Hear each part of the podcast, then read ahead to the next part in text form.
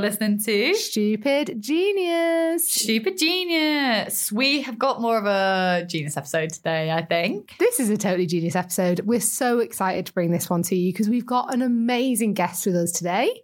Yes, we do. Who's that guest? so, Why does that sound like such a children's uh, like Mr. Host? Tumbles? Yeah, yeah, yeah. Um, so today we have got Chiedza Ikpeh, who is the director of the Rara Education Project, an EDI consultant, doctoral researcher, and multi academy trustee focused on advancing diversity and inclusion in secondary education. I mean, wow, wow, wow. Literally, wow. wow. It's, it, it's so many achievements. It took you a. I know. It's to say the rest of it. With a strong academic background in psychology, human resource management, and also secondary education, Chiedza conducts extensive research in critical race theory and intersectionality theory, amplifying the voices of Black women in teaching. As a consultant, yes, she's also a consultant. She delivers tailored training and development services and provides people management support to a range of organisations, guiding them in fostering inclusive workplace cultures. In her doctoral research, Chiedza uses qualitative methods to uncover the barriers to career advancement faced by marginalised black women in secondary education and develop strategies to widen their participation and occupation of senior leadership roles. As a MAT trustee, she strives to drive systematic change, advocate for for policies promoting EDI and create safe spaces for racially minoritized staff and students to thrive in. So, hello, Ched. Welcome to Super Genius. Hi. How are you feeling? Um, awake. yeah, that's the start. Yeah, that'll be that massive coffee you just had. yeah, or still going through. We're gonna start. We're gonna just kick it off with some stupids and geniuses. I think. Let's Lovely. Go on, You go first. Oh no! Because why did you do that to me? I don't have a stupid. and I was thinking, I've got about five more minutes while they say they're stupid to think of a stupid. So, um, hmm, I honestly, that's that's terrible. But in a way, maybe that's a really good thing that I don't have a stupid because it yeah. means I've had a good week. Yeah, I guess. Or you just haven't been aware of your stupid. I think that's probably more it. I think that's yeah. definitely more. What about Ronnie and Albie? Is that not so Ronnie and Albie, chairs in case you're wondering, are my cats. Okay. Who Emily apparently doesn't even want to hear about. So she told me before, why do I want to hear about anyone's pets? no, I just, right. And now she's bringing them up. No, no, no. People can relate. Like, well, yeah, because I like you and I like the pets. I know the pets now, so I like them don't be sending me random photos of your pets because I just don't want to see them. See, I send Lloyd random photos of random people's pets. But like, why? You have no connection to them. Because they're so cute. I just don't get it. Maybe I'm maybe I'm wired wrong. Or but you know, in that group chat, the PhD group chat, I'm really going off. Oh, there used to be a lot of cat pictures. There were so many cat and dog pictures from people I didn't even know. And I just yeah, thought, that would wind me up. Yeah, just, and it was automatically saving into my phone. So now I've got. Sometimes I randomly see like someone's random dog, and I'm like, whose is this? also, everyone's everyone thinks that their dog or pet or it's child cute. is the cutest. Yeah, because mine actually are. but they're not, Mollie. Oh, stop it! Stop it! Well, stop. She did ask, so it Albie and Ronnie, actually, no, it's not that stupid. They, have had a good week. Yeah? Okay. Yeah, well, I say a good week. They were fighting the other day, but this morning, no mm. hisses. No hisses. Yeah. So you tell me you're stupid. Go on. Uh, I was, like, technically not my stupid, but I um rocked up probably like slightly too late to my teaching uh, seminar and i'm not teaching i'm just a teaching support officer um, that's the name i'm not i don't call myself an officer that sounds weird and um, five minutes go and it's obviously five past the, the time we are supposed to start. Mm. The teacher hasn't showed up yet. The lecturer hasn't showed up yet. I then email uh, email her saying like, "Hey, like, are you showing up? Mm. are you you coming up?" And she was like, "Oh my god, I thought it was at 12. We've all been there." So I was also like, "All right, fine." Then I get the email saying, I won't be able to make it. Can you take it? Here's my notes. Oh, God. It's like 15 minutes past, and I can see the students like they're starting to wind down their conversations. They're like, come on, what are you going to start? Is it a big class? How many's in there? It, no, I reckon it was about 15. 15 people, not too bad. Still quite a few though, isn't it? Yeah, yeah. It's, a, it's when you don't have seminar. a clue what you're doing. And so I then just go, all right, guys, I'm going to teach you a seminar just been sent the slides, just been sent the notes. Um, let's see how it goes. I love that you started with it. Damn. All right. All right. All right, guys. And they I, I think it was quite humorous. I, I, I can't say it was a genius because Okay. it was bad. It was her stupid, which by proxy has become Your your Oh, I looked like I knew nothing about what, what I was talking about. And I was like, um, looking at the screen, like, what does she want us to do here? Hmm. So actually, it reminded me, like, when you're teaching and when you're um, le- like lecturing or giving seminars, make sure you give what they want from, like, Huh? make sure you make it clear of what you want the students to do Like the objectives the objectives and like if you've got a task for them put it up on the screen because Mm. i was like okay well this is there's a table here i know she wants us to do something but what what Yeah, so do you know what? With my level fives, um, the other person I was on this module with was doing all the. She'd made all the content. She's the module leader. Mm. Anyway, she's gone off on long term sick, bless her. But I've had to do that because all of her slides, the activity is just written in the presentation notes, not on the presentation. But for the students that don't turn up to the seminars, Yeah. they need it on the actual slide. So I've gone in and added it in. that's sort of good even for the students with like who are neurodivergent or Yeah. dyslexic or who need that like to look up to be like okay what was i doing again because hmm. you know they need that it's really important so actually I'm very I think that surprised way. that, this is not standardized practice across the board, though, to like Oops. explicitly state what the task is. yeah it's it's crazy We're telling a teacher this as well. Like, Yeah. Cheds is a qualified teacher. She's probably thinking, what the fuck? Because, like, because surely you should make your lesson so accessible that if a student is not in the room and they're learning from home, they should be able to access the slides and just do it as if they were in the room. Yeah. Agreed. Or like in that instance, you need somebody else to take your lesson. yeah It should be like so explicit, like layman's terms, Yeah. accessible. No, I agree. I think what happens is the lecturers. I don't know about this lecturer. She's she's actually really good, and she's. I think we'd been sent the slides from years before, so I think it's just a delay thing.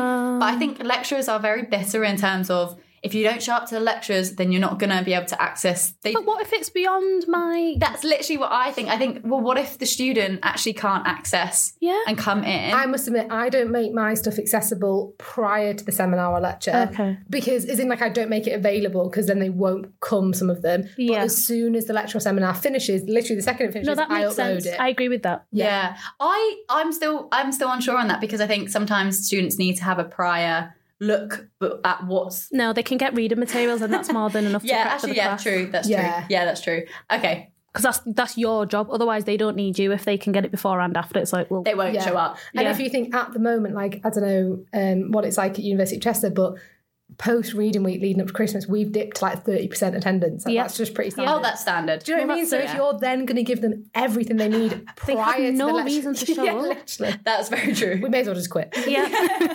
why are we here Yeah. That's right just go on what's your stupid chance All right, mine's not a recent stupid, but when you asked the question, I thought this was probably my most stupidest stupid in my PhD. Oh, this is juicy. yes I love it. Well, I hope it's juicy enough. So I was in a progress meeting with my supervisors because I sent over my methods set mm-hmm. chapter and I said, What do you think about no, it was my introduction. What do you think about this?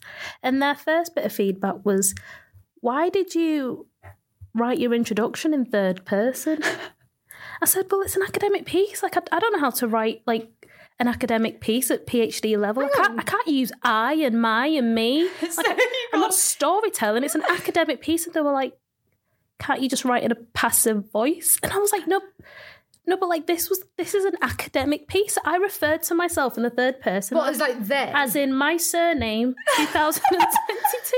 like throughout the whole piece. what you referenced just I referenced myself throughout the whole of that first chapter. And that was like the beginning of me like trying to figure out how to write at PhD oh. level. Oh.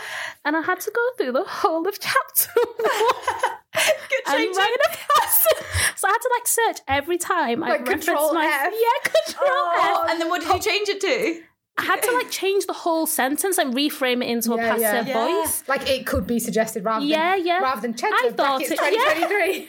said that thinks this And when I think That's back at it, I just think, what on earth? How did I arrive at that decision? Do you know to- what? I wish we did write like that. I wish we did. That'd be so fun. And I actually love that because some people, you go into the PhD not knowing anything. because I, I genuinely couldn't figure out how do you write at PhD level. Just I just haven't. Yeah, yeah. And if you haven't been taught or if you haven't Yeah. Do you come know from what? that background, Like we're laughing, but it is awful, isn't it? Because you start a PhD, Yeah. and there isn't. I know it's a, it's not meant to be a taught program, right? And I get Yeah. that. I don't expect it to be taught, but it is crazy how little guidance you actually Yeah. get. You know, the fact Yeah. you're meant to just be able to do it. Just it. get on with it. yeah. I can imagine though the lecturer getting your supervisor getting that piece and going, "Oh no, oh no." But I'm glad they told me right at the beginning before I went through. Because imagine going through And you've eighty written thousand that. plus words and trying to remove every Oh third my person reference. It just shows how important it is, and it to be getting those drafts to your supervisor. Yeah, yeah. Yeah. Oh my gosh. I know my first like piece that I sent um in uni didn't have any references at all. It was all Yeah. my opinion. Oh, I didn't know. I was saying with that. I just, you just didn't don't know what you don't know, though, do you? know. Emily's like, I had a dream. I think people should run faster. Yeah. Oh, should we go so for yeah. some s- geniuses? Let's do it. See, I actually do have a genius. Yeah? Yeah, so I can start with that. So I have two Go on. little tiny ones. So yesterday I ran my longest ever run, That's amazing. How long? How long was that? um, six point three kilometers. Very That's nice. good. That's and good. it's when I say a run, it really is a jog. Okay. And when I say a jog, I mean my husband probably walks that speed. Oh, But for me, it feels like a run, right? that's a run for you. Yeah, it's fast. That's if that's a run for you. That's a run. Don't give me your teaching voice. That's good. Well done. You can Well have a gold star for that one. Um, yes, for me that was very good. My thighs are still hurting, so that's Yeah. a plus. But no, my actual my PhD genius. Well, no, I can't say that anymore. Fuck, No, not your PhD genius. my academic genius Oh, Damn. doesn't have the same doctor. ring to it, does it? Do you miss being a PhD student? Yes. Yeah. Wait, yeah. have you already graduated? Yeah. Well, Congrats. I finished my. I did my viva last No, month. nice. Yeah. Oh, I can't wait that. Graduation next year. This is the graduation. Congratulations, though. Thank mad. you. Well done. Two and a half years. That's a milestone achievement. Yeah, Yeah. It does feel good, but then as Em sort of says, like I do miss it because Yeah. Doing a PhD is hard. We know that, but I think the workload as a lecturer is so much harder in a way. yeah. It has different challenges. Do you regret not taking more like holidays and maybe Yes. taking it? Yeah. Well, yes and no. I do regret that because I very much was like eyes on the prize, Mm. on the track, just didn't let myself deviate, and that is good.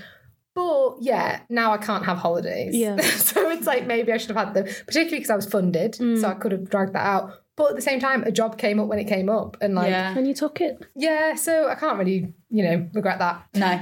Go on, the genius. My academic genius.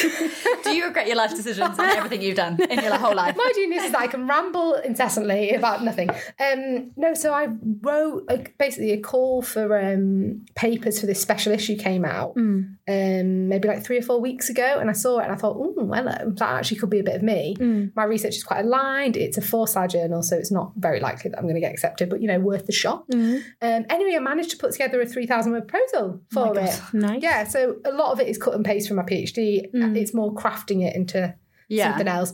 But um, my lead supervisor is going to be a co-author on that because obviously it's from the PhD. Yeah. So I sent it across to her yesterday, and I can see she's actually just emailed me back some good feedback. Mm, nice. Yeah. Oh, that's and a do you know shame. what else is nice? And um, I'll just say this because I think we've talked about it before, like the importance of networking and how in academia that's so so so helpful. Mm. Um, the people on the pod, like our listeners, might remember me talking about. I went to Seattle. Seattle. Seattle. I went to Seattle. They didn't even talk like that. no, that's a bit more. I don't even know what Boston? that was. Fucking hell. But I went to It's Seattle. Bugsy for- Malone. Seattle. Seattle.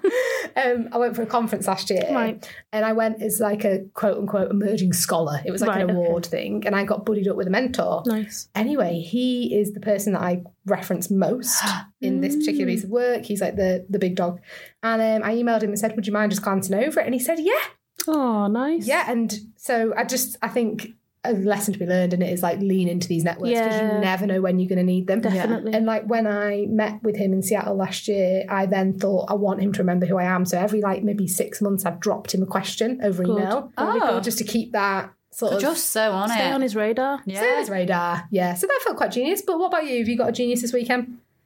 Um. that face you're Face, yeah. genius. Actually, do you know in Cumbria, where I'm from, they Yeah. have gurning competitions. It's a Yeah, I've seen Cumbrian thing. this. Yeah, that's in Cumbria. Well, they just like, Yeah, and you definitely gave them a run for their money there. I reckon I could do that. I've got a big mouth. big mouth, small head. It's just an, it's an impressive feature. Um, God. No, I haven't got really any geniuses, if I'm honest. She I, can put a fist in her mouth. I can put my fist in it. Yeah, what? I can. That's not my genius. I'm going to ask you to do that at the end of this no, episode. I mean, Mollie's got a photo. She can show you. I actually do. Um, I have been putting together my discussion part of my chapter two. Mm. It's been taking ages. I'm not like, I don't know. I'm struggling, but I guess I'm getting through it. So that's my genius. I'm getting there. Yeah. I'm getting there. And sometimes that is all you need from a genius is just that you're Yeah. making progress. Even if it's tiny progress, it's still progress. Yeah, yeah. Uh, that is literally. I haven't really had. I don't. I don't think I've had a stupid week, but I haven't had a genius week. You know, like yeah, nothing. Uh, nothing I can think of. I haven't even made some nice food. To Oh. be honest, like that's, sometimes that's my genius. Like, oh, I learned how to make this. Well, hang on a minute. what? Are you not sharing the news? Oh, that's. What news? Oh, I adopted a cat. oh, okay. Yeah. How is that? What news? How is that, how is that not your genius? Um, Uh, because I guess yeah, it, it feels quite stupid. I love the cat. I want the cat. I feel like it's genius. But also at the time I'm in, I'm like coming up to the end of my PhD. Pretty poor timing for me. Do you know what? I don't care. Launch the cat. Come Maybe on. that's why I haven't been be able to write my discussion, and I don't want my supervisor to. Let's all this. blame the cat. All right, Yeah. then. It's the cat's fault. It's Monty. That's his name. Monty. His full name Montgomery. Little Monty Python. Yeah. Oh, if he's feeling fancy, but we call him Monty. Yeah. Yeah. What's your genius? I need to stop talking. Ooh, right. Again, it's not a recent one. My genius is that when I was at my data collection point of my PhD, I transcribed every single interview in my sleep, what? thanks to Otter AI. Round of applause for AI. to be fair, Otter AI is amazing. I isn't it? actually had mental ideas of you being a sequel. Same. I was like, that's impressive. Just like you just shut your eyes and just. like you know, you see on Instagram those people that like make sandwiches in their sleep and shit, and there's Ted's just like Makes no sense. No, but for me, the reason it was genius is the amount of time saved Yeah. just Yeah. not having to do the manual labour of line by line. Whereas in that same year, I spoke to other people doing their PhDs and they were listening to every single audio. Otter, Otter saved your life. So what is basically. Otter? Sorry. So, Otter AI is an online platform that uses artificial intelligence to transcribe your videos, Right. interviews, audio files for you. And all I did was, after doing all my interviews, uploaded every single one individually, labeled them. Um, so all, all I did was export them from Teams, Yeah. through all the videos in Otter AI. Woke up the next morning, and every single interview was transcribed with the person, the timestamps, and everything. Is that a paid one?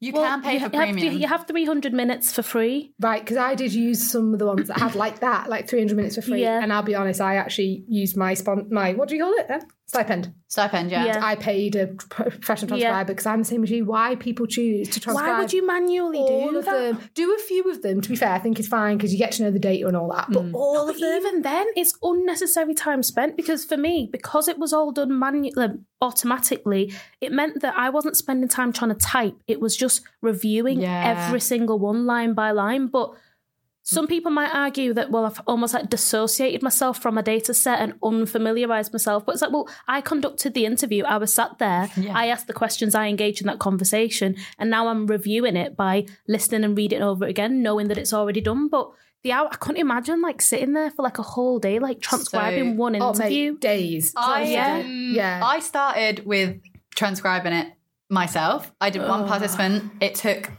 ages. How many hours or days? I, I think it took like two days, and I kept on falling asleep on it because it was so. It's just such a boring task. But that's- then I used Otter, and because some of them were old and had accents, and Ah, and yeah. so Otter wasn't matching up to like it did. It did a few, Yeah. Um, and then I did ten through Otter, and then I realized, oh, okay, you know what? Because I'm gonna have to. I had to recheck it to Yeah. make sure your audio is good quality, and then I paid someone. Um, to do it to, to up, trans I? yeah yeah to transcribe And was that me. expensive paying someone to do it? Because they It- charge by the hour, don't they? They do. It wasn't By too the minute. expensive. By the minute. So mine was about 800 quid for about 25 transcripts. 800. Yeah, yeah, it's quite a lot. Whereas Otter is like ninety pound for the year, isn't it? I only paid for the month. No I pay. I only paid by the month, so I maybe is it maybe 20, 12, Yeah, 20 yeah, yeah. pounds a month Yeah. max, and I had 20, all twenty interviews transcribed. And were they all perfectly transcribed? Yeah. I'd say ninety percent. So wherever I had accents like a Birmingham Mm-hmm. accent or like Yeah. a Yorkshire accent or Scouse accent, there were some bits where I had to just go back, and that was the p- point of the exercise: going through every single one to make sure that it Yeah. Yeah. word for word it was correct. Accuracy, yeah.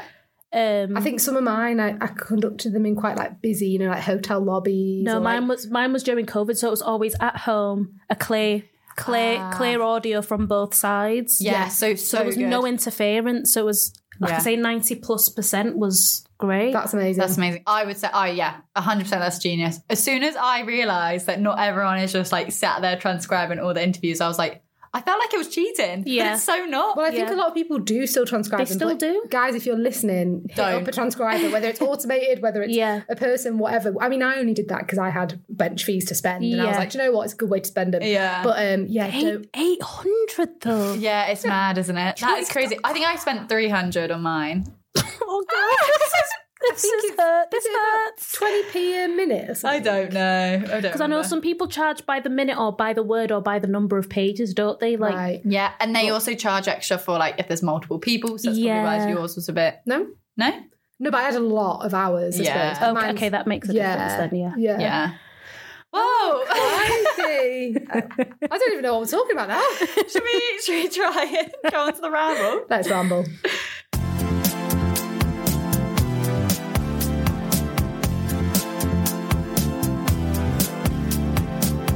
Okay, so in today's main ramble, we are discussing diversity and inclusion of racially marginalised staff and students in educational settings.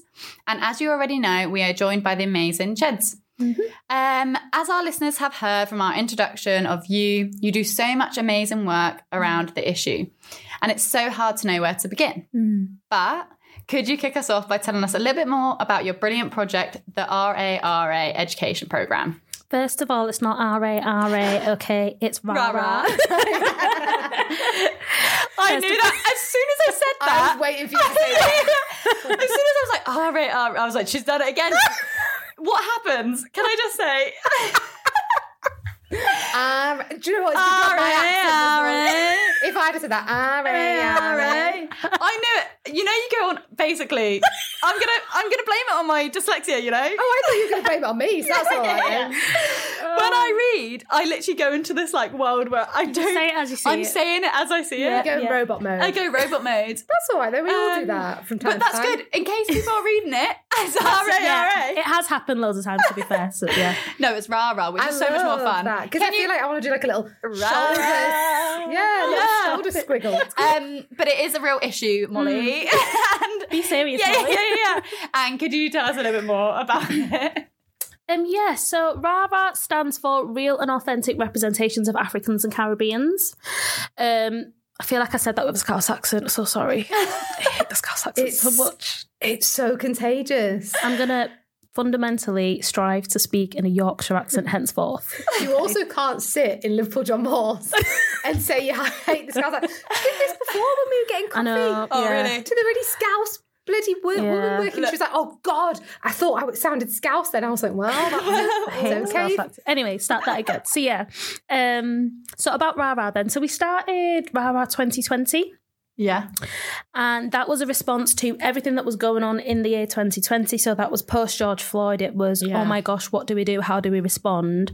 But the main conversation myself and Emma, my co founder, was saying was, how do we respond in a way that shows our commitment to the cause? Mm. Because you've got everyone like throwing up black squares on Instagram. And it's like, yeah, we're all collectively changing the world by throwing up a black square on our Instagrams. Yeah. Um, but for us, it was beyond like the emotional response. How do we respond in a way that builds community, that educates the community, and just adds some kind of tangible, sustainable value?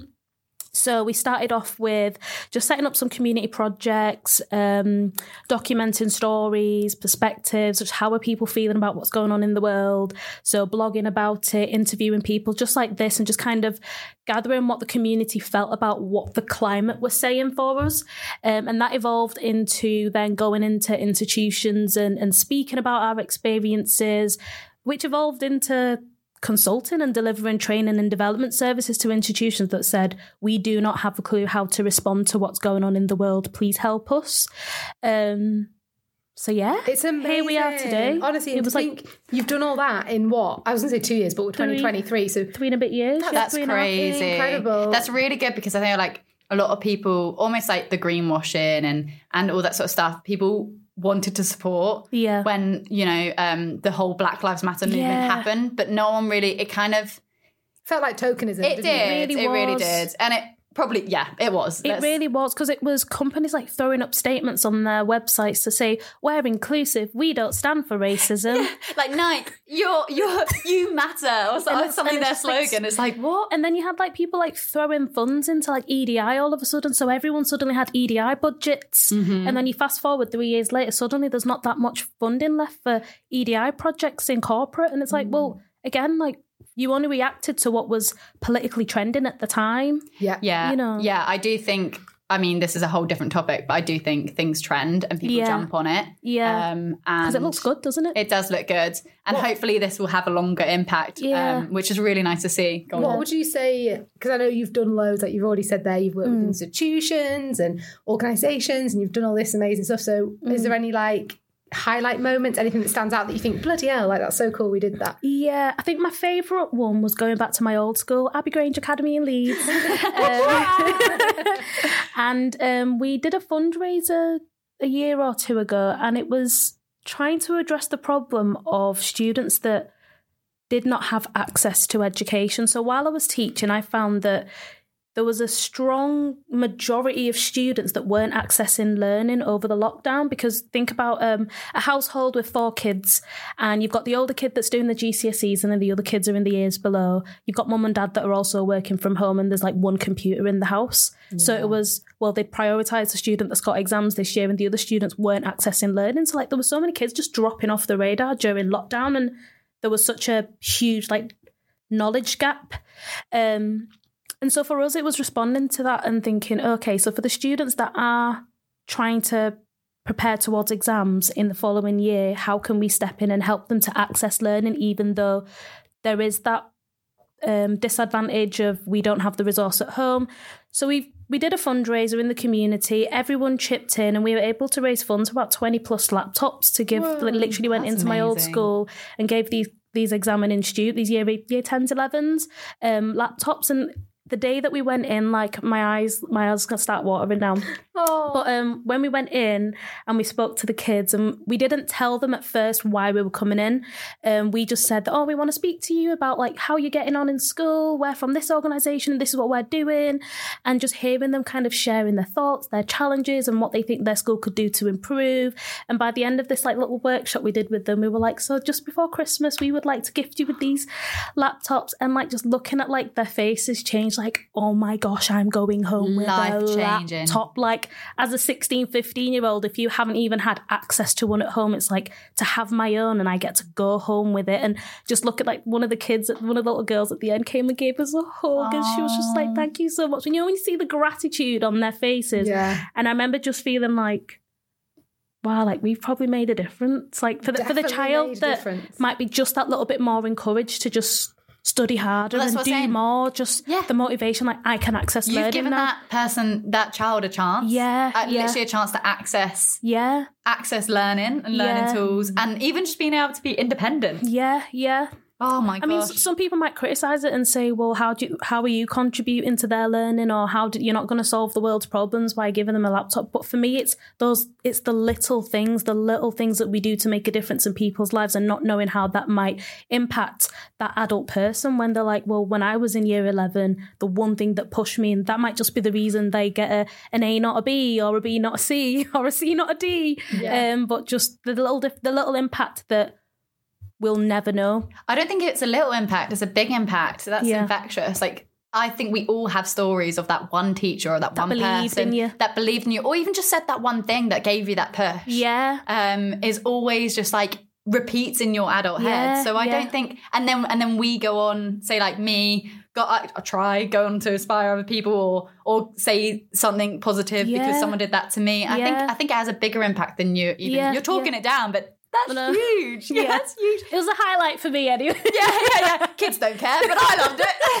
the fact it was like your old school as well. Yeah, I think it was there's like something giving very back. emotive there, isn't there? Yeah, yeah. Especially like the way the world is now. I mean, you know, if they are thinking of applying to university or anything like that, mm. you can't do any of that stuff without a mm. computer or a laptop, No. can you? you? It's just not possible. Like even when we were at school, God, I did my GCSEs what like 15 years ago, but I mm. remember we we didn't have a computer in the house, and I used to have to go to my mum's. You work and sit at yeah. her desk, but not everything was online then, so it was doable. Know, Yeah. it, it, it was all now- right, but now you just couldn't manage it. Yeah. Like so, I think, like Yeah. Em said, that's a huge thing. I know I was behind, and everyone had like.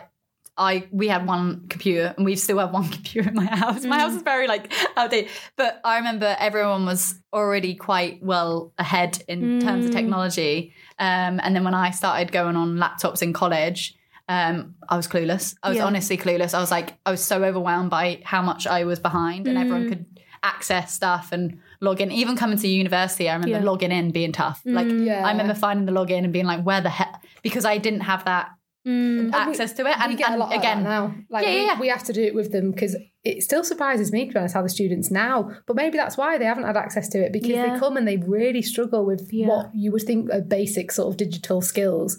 Computer literacy is such a big thing. Massive. Yeah. I didn't realize this. I was just like, when I was teaching, I couldn't understand the amount of students that didn't know how to send an email or send a formalized email and say, Good morning, miss, such and such information and sign it off. Or yeah, I don't know how to attach a document to an email. And I was like, Whoa, like these A level students going into uni, they don't know how to do the basics. Yeah, basics. that is mad. Because like my both my sisters have got kids, like quite a lot of children, basically a whole football team.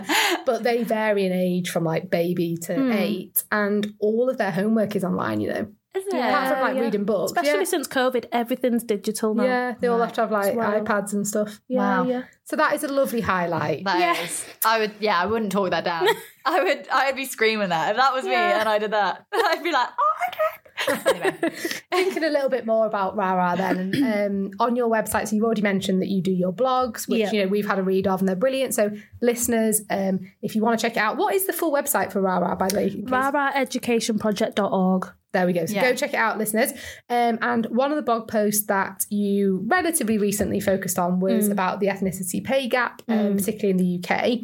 Um, and in it, I think you explained that the ethnicity pay gap, um, this is a quote, is a stark reality in the UK, and Yeah. black people face one of the most significant disparities. On average, black workers earn less than their white British counterparts, and black women face an even greater wage gap. So we wondered if you could tell us a little bit more about this, particularly in academia, but just generally as well.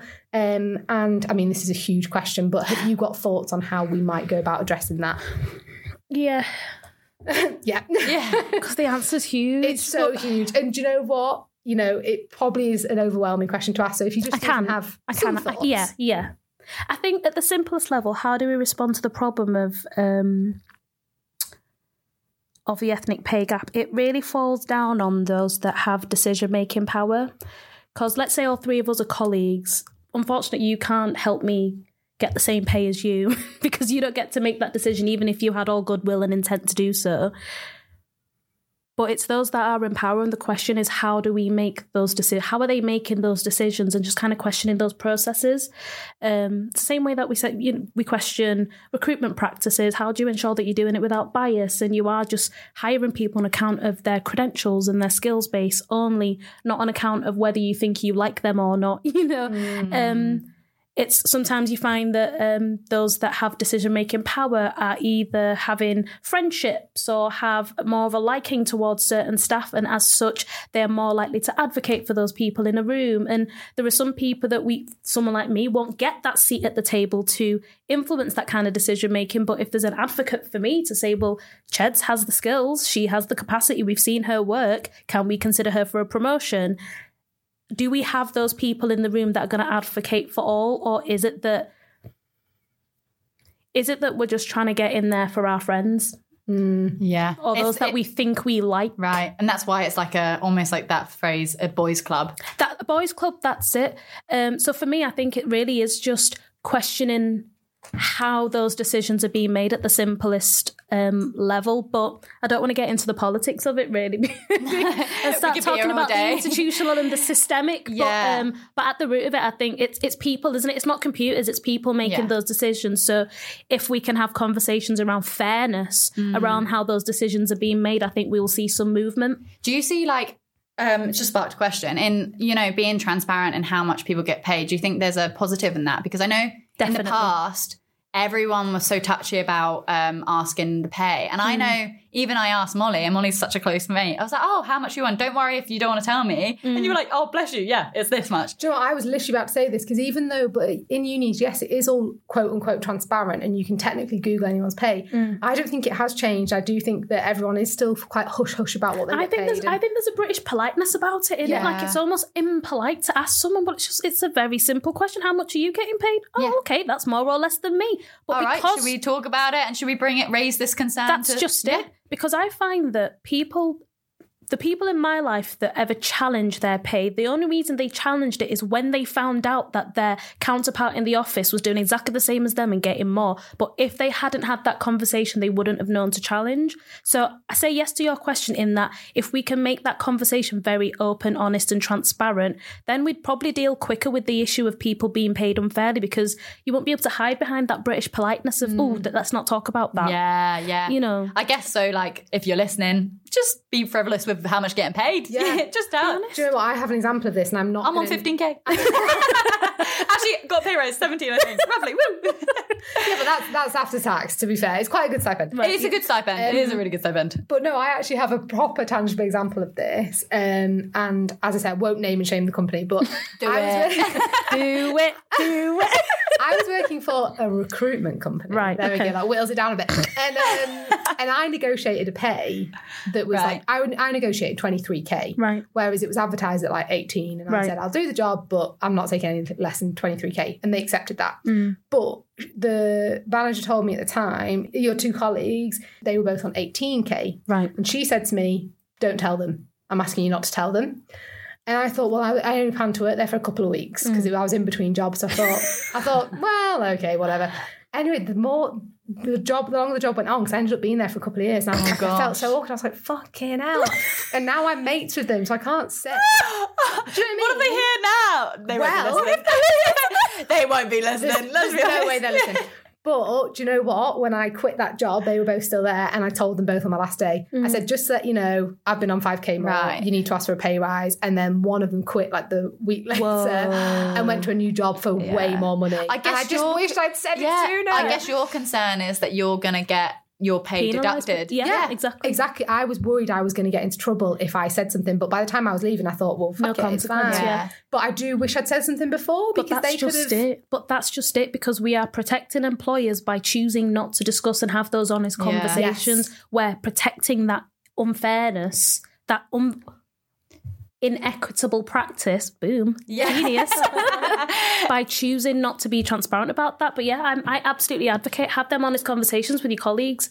Yeah, definitely. and having those diverse um, voices on board Yeah. in, in those senior leadership teams because i actually teach um, a module for level six which is business ethics well it's personal professional ethics but i teach about ethical leadership Yeah. and it's so important because like you said it doesn't matter what if 80% of the organization institution whatever it is has good values when it comes to equity and diversity but if the three white blokes at the top that don't share those values, well, you can't ever make those changes, can you? So having that diverse representation That's those high levels, how we get there, I don't know. Yeah, I, I also think it's mad that we expect, we want to encourage diversity in universities or in these like, um, oh, what's the word? Yeah, I guess universities, institutions, that's the word. Thank Institutions, you. Um, and like I know from doing research into, you know, how much, because I'm in STEM, and I found like a shocking um, figure, which was that only 9% um, percent of the STEM professor- professors in the UK are female,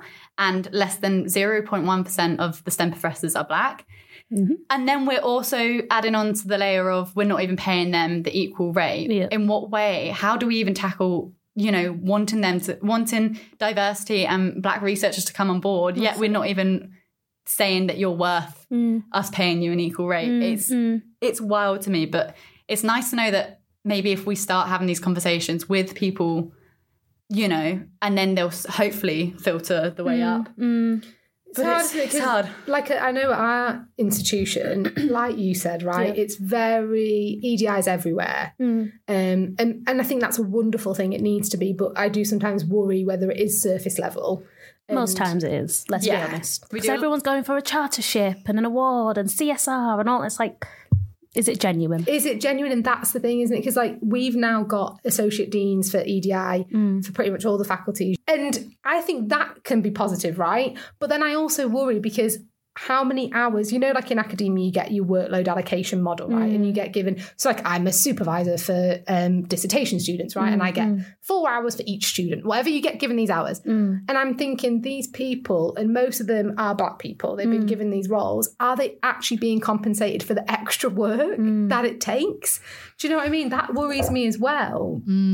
Yeah. What if they're going to get extra? Well, are they being compensated with their No. time properly and, and money? Or is it just a voluntary, come and do some great things for EDI? Oh, but do it for free. Oh, it's free labour. It They've been is. asking for free labour, expecting free labour to this day. Mm, because it's how do you feel in terms of do you feel like it's people inflict it's your um oh my god what's going on in my brain simple word um Duty, responsibility, thank you obligation. yes oh my god you're a genius what's going on with me We did say before. Oh no! Oh recording that it was no! gonna be a- Do you feel like you get pinned as it's your responsibility um, to teach us um, within this role of um, you know what it's like to be um, within research and how to diversify it more? When I was in full time employment, when I was an employee, Yeah. yes, the expectation is, oh, it's culture day. Can you do something for us? Can you embed something into the curriculum that allows us to tick this box? And was it paid? Absolutely not. It's just an added voluntary extra and get on with your normal job. Yeah, and expecting you to have all the knowledge Yeah. and be an expert in that area But is just, also because, just because I'm black doesn't mean I have expert knowledge Right. on how to be fairer to black people. Do you know what I mean? Like that's your job occupationally. I am the person that needs to be served, but you are asking me to provide a solution for a problem somebody else has created that I am experiencing and suffering for. Um, but It's that- exhausting. it's really exhausting. There's there's quite an emotional labour. I feel like a lot of people of colour have gone through, especially that post George Floyd period Yeah. where because it was such a loud conversation across the board, there was weird expectation that all the people of colour will create a staff network, a student voice experience, a this and that, an event, a CPD, and it's like, well, why why is it being pinned down on this particular group of people to to educate you? However, on the flip side of that, I have committed to RARA, which allows me to take responsibility for filling in some of those knowledge gaps from an education perspective. But that was a, a choosing to respond to the knowledge gaps that I identified. and you now signpost yourself as someone who you like we can ask you for these matters That's it. rather than just going to any any any person going Any "Hey, colleague." yeah yeah hey oh do you know about this just because you experienced that margin Yeah. you're in that marginalized group Like, That's it. it's just not I think yeah I, I remember a few of my friends going just like don't ask me Yeah. and and and I, at first I was like would you I I was I, I felt like I was entitled to be taught Yeah. and I'm going to hold my hands up. I was wrong. I Yeah. was fully in the wrong. And then once you learn about it more and just do your own internal digging Yeah. and like assess yourself and where you stand in this and how Yeah. you're complicit in it, then you re- you start to realize, oh, okay, well that was so unfair on me to expect Yeah. like someone to teach me everything about Well, it. that's it because that's that's like the same thing as if we're dealing with a issue of discrimination against women, and then you get all the men in the room in the in the in the in the workforce saying, "All right, then, women, you teach us what to do." It's like, well, you're the perpetrators for starters, so just stop Yeah. doing what you're doing, mm, and that does happen as well, doesn't Do you know what I mean? So it's the same Yeah. thing. It's like, why ask the oppressed group to tell you how to stop oppressing them? Mm. Yeah. Like it doesn't make it doesn't make sense. sense. Yeah, yeah. Right, we'll um, go on to the next question because I feel like there's there's so much I want to ask you, but we'll, we don't have time. Um, as our listeners heard at the start of the episode, your doctoral research focuses on critical race theory and intersectionality theory, amplifying the voice of Black women in teaching. Um, can you explain, um, for those who aren't as familiar with these theories and of these experiences of Black women in teaching, what some of the main issues um, that your research focuses on? Okay, so I'll define very quickly cri- critical race theory and intersectionality theory. I'll try to do it in layman's terms. Um, This so, is a test now. Yeah. PhD. You're in your Viva now. so critical race theory um, is very much a framework that allows us to look at how how race is viewed or how race is um, operated in society. So critical race theorists believe that racism is very much embedded in the fabric of society. So the way that systems and institutions and everything is built to some way, in some way, shape, or form, continues to perpetuate racism in different forms. So it's about challenging that. It's how do we challenge the way that maybe we do recruitment? How do we um, do criminal law and justice and, and whatever else? So it's about challenging that. Um, whereas intersectionality theory looks at how some of these some of our protected characteristics intersect. So you might experience multiple forms of oppression or discrimination. So mm-hmm. i am not just black i'm a black woman i'm a black christian woman i'm a black young christian woman i'm an unmarried black christian woman. You know so i mean so there's all these different things around me that so as a person of faith what's my experience in a workplace? As a young black woman where i'm probably the usually the youngest staff member in my department what does that look like when i'm playing with the age variable and the gender mm. variable and the the race variable. So it's looking at how like all our protected characteristics intersect to almost create like a double, triple burden. And it's how do we then challenge that to ensure that our colleagues, our students are not experiencing multiple forms of discrimination at the same time. So Yeah. yeah. That's Wow, that sounds unbelievably interesting. Yeah. I always picture it as a trifle. I don't know why. I always picture like um different like every people are like a new trifle when you've got like layers to it. Yeah. All their And the more- yeah, and the more layers, the obviously the more complex it gets, Yeah. the more enriched it gets, and Yeah. delicious the trifle gets. Do you focus on like um because I know it's black women in teaching, isn't Mm. it? Is it a certain level of teaching? Do you look mainly at like schools rather than unis? Yeah, I, I decided to focus on secondary education only because that's my teaching background in, in high schools. Um, because the dynamics are different from secondary to higher education or from primary to high school. I remember like doing my work experience in, in a primary school. After one week, I was like, "Yeah, this is not for me. I can't do a baby voice all week. Like I just, I just couldn't do it." What's Whereas your subject, by the way? English and psychology. Ah, I could have guessed that. yeah. really? Yeah, Oh, because you said you were a bit of a wordsmith before. Okay. so I was thinking maybe English. Yeah, so yeah, so for me it was because of my experience teaching in secondary education. I thought I wanted to compare my story against theirs, so trying to keep it within that that age. Oh, that's cool. So is it also ethnographic? Is that the word?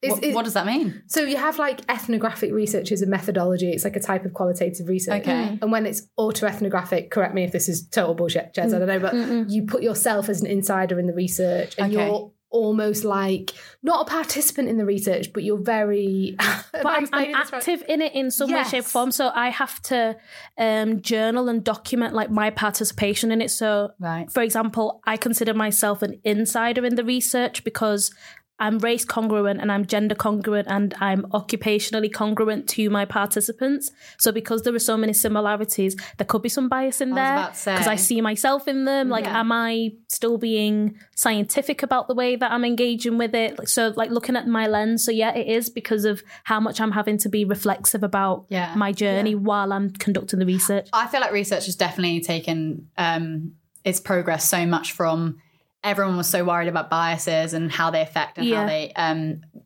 you know, have an effect on research and, Yeah. and don't have your own personal, I guess, opinion. yeah. Um, but I feel like we're moving away from that in terms of, I mean, a lot of researchers now um, asking what's PPIE, which is public engagement, Mm. which is just a form of what you're doing is is getting the lived experience, and you are.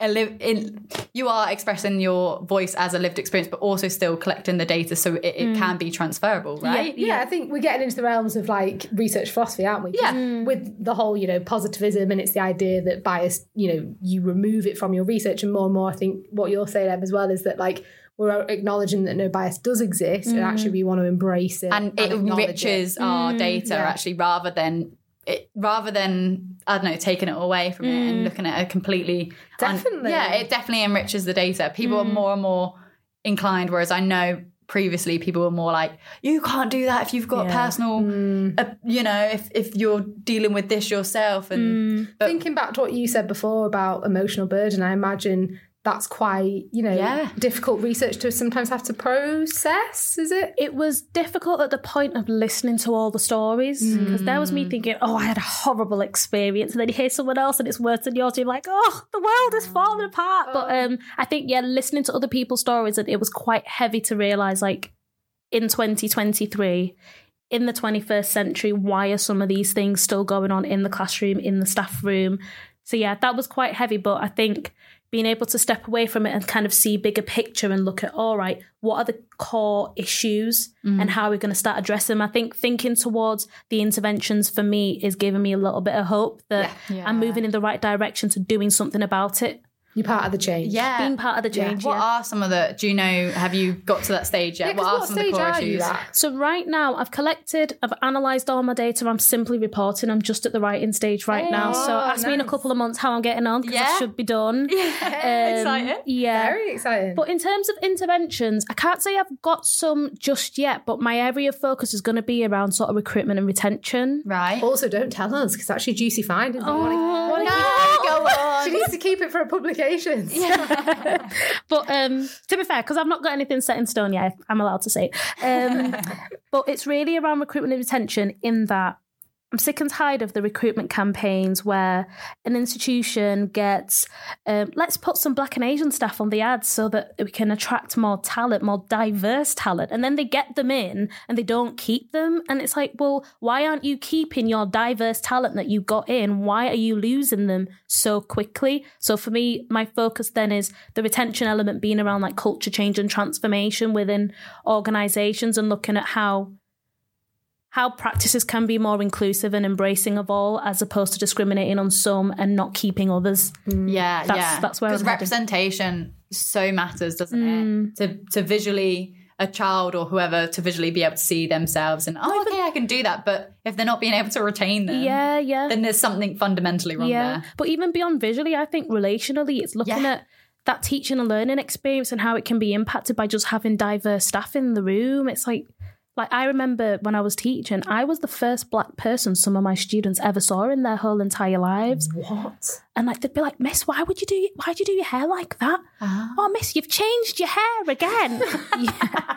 Miss, your hair was longer than that last week. What have you done with it? And like you could see there was such an intrigue because they have never encountered a person of colour before. And I feel like I was like walking education for them because mm. there was so much exposure they never experienced. But even from a member of staff staff perspective of we had like in my old school a lot of like Muslim students, one a few Muslim students, and the staff did not know how to deal with them. So they were mm. asking me, like they were like Arab Muslim students, and I'm like, so because I'm the only staff of colour in the room, I'm going to have the answers to all the cultural issues pertaining to every student of colour in the room.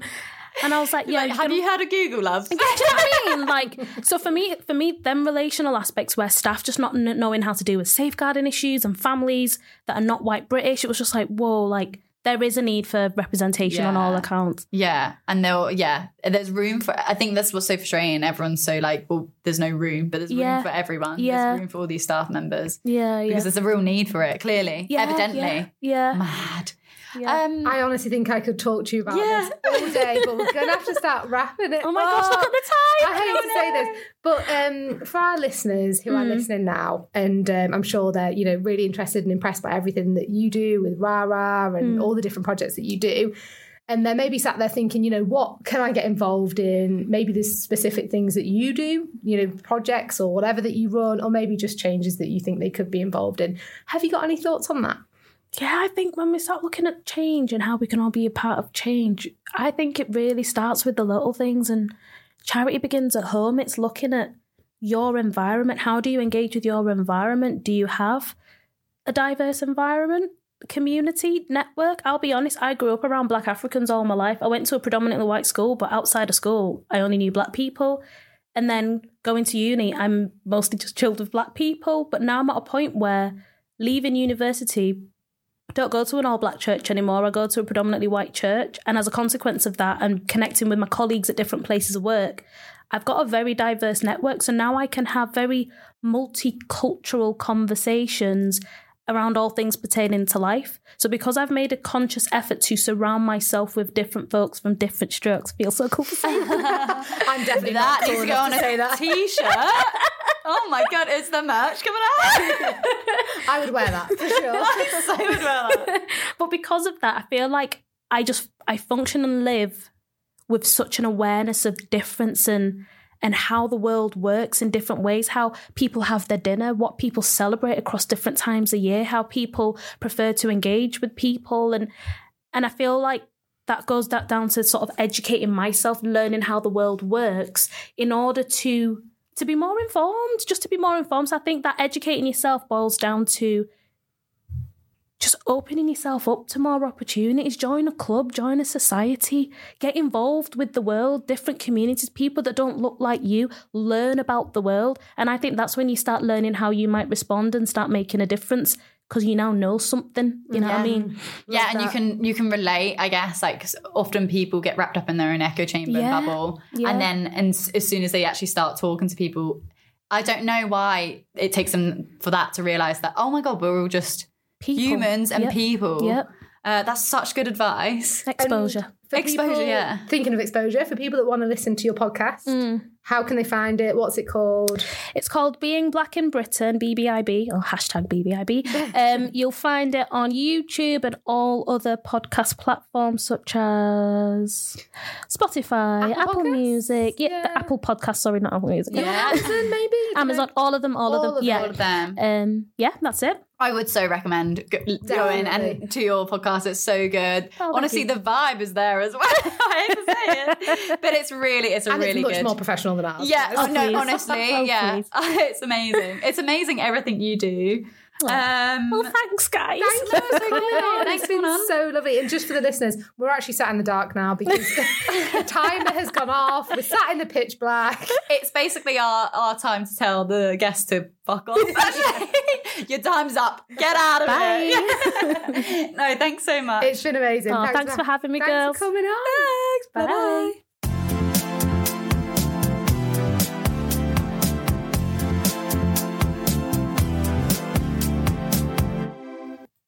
Wow! Wow! Wow! What an amazing woman. incredible! She's gone, by the way. we thought we'd uh, give you guys a bit of inspiration before we sign off. Can you imagine saying that? She just sat there in the corner, like uh, These girls she's are actually- weird. She's just putting on her bags. and We're going, Yeah. wow! Look at you. Oh, that was such a cackle from, from both of us. no, but seriously, no, yeah, uh, yeah. very impressive. And we hope you enjoyed listening to our conversation with Cheds.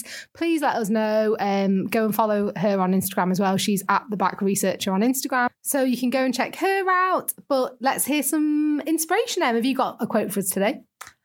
Yeah, I do. oh my god, my brain's. I thought it was you that was giving the quote. That's hilarious. Um, yeah.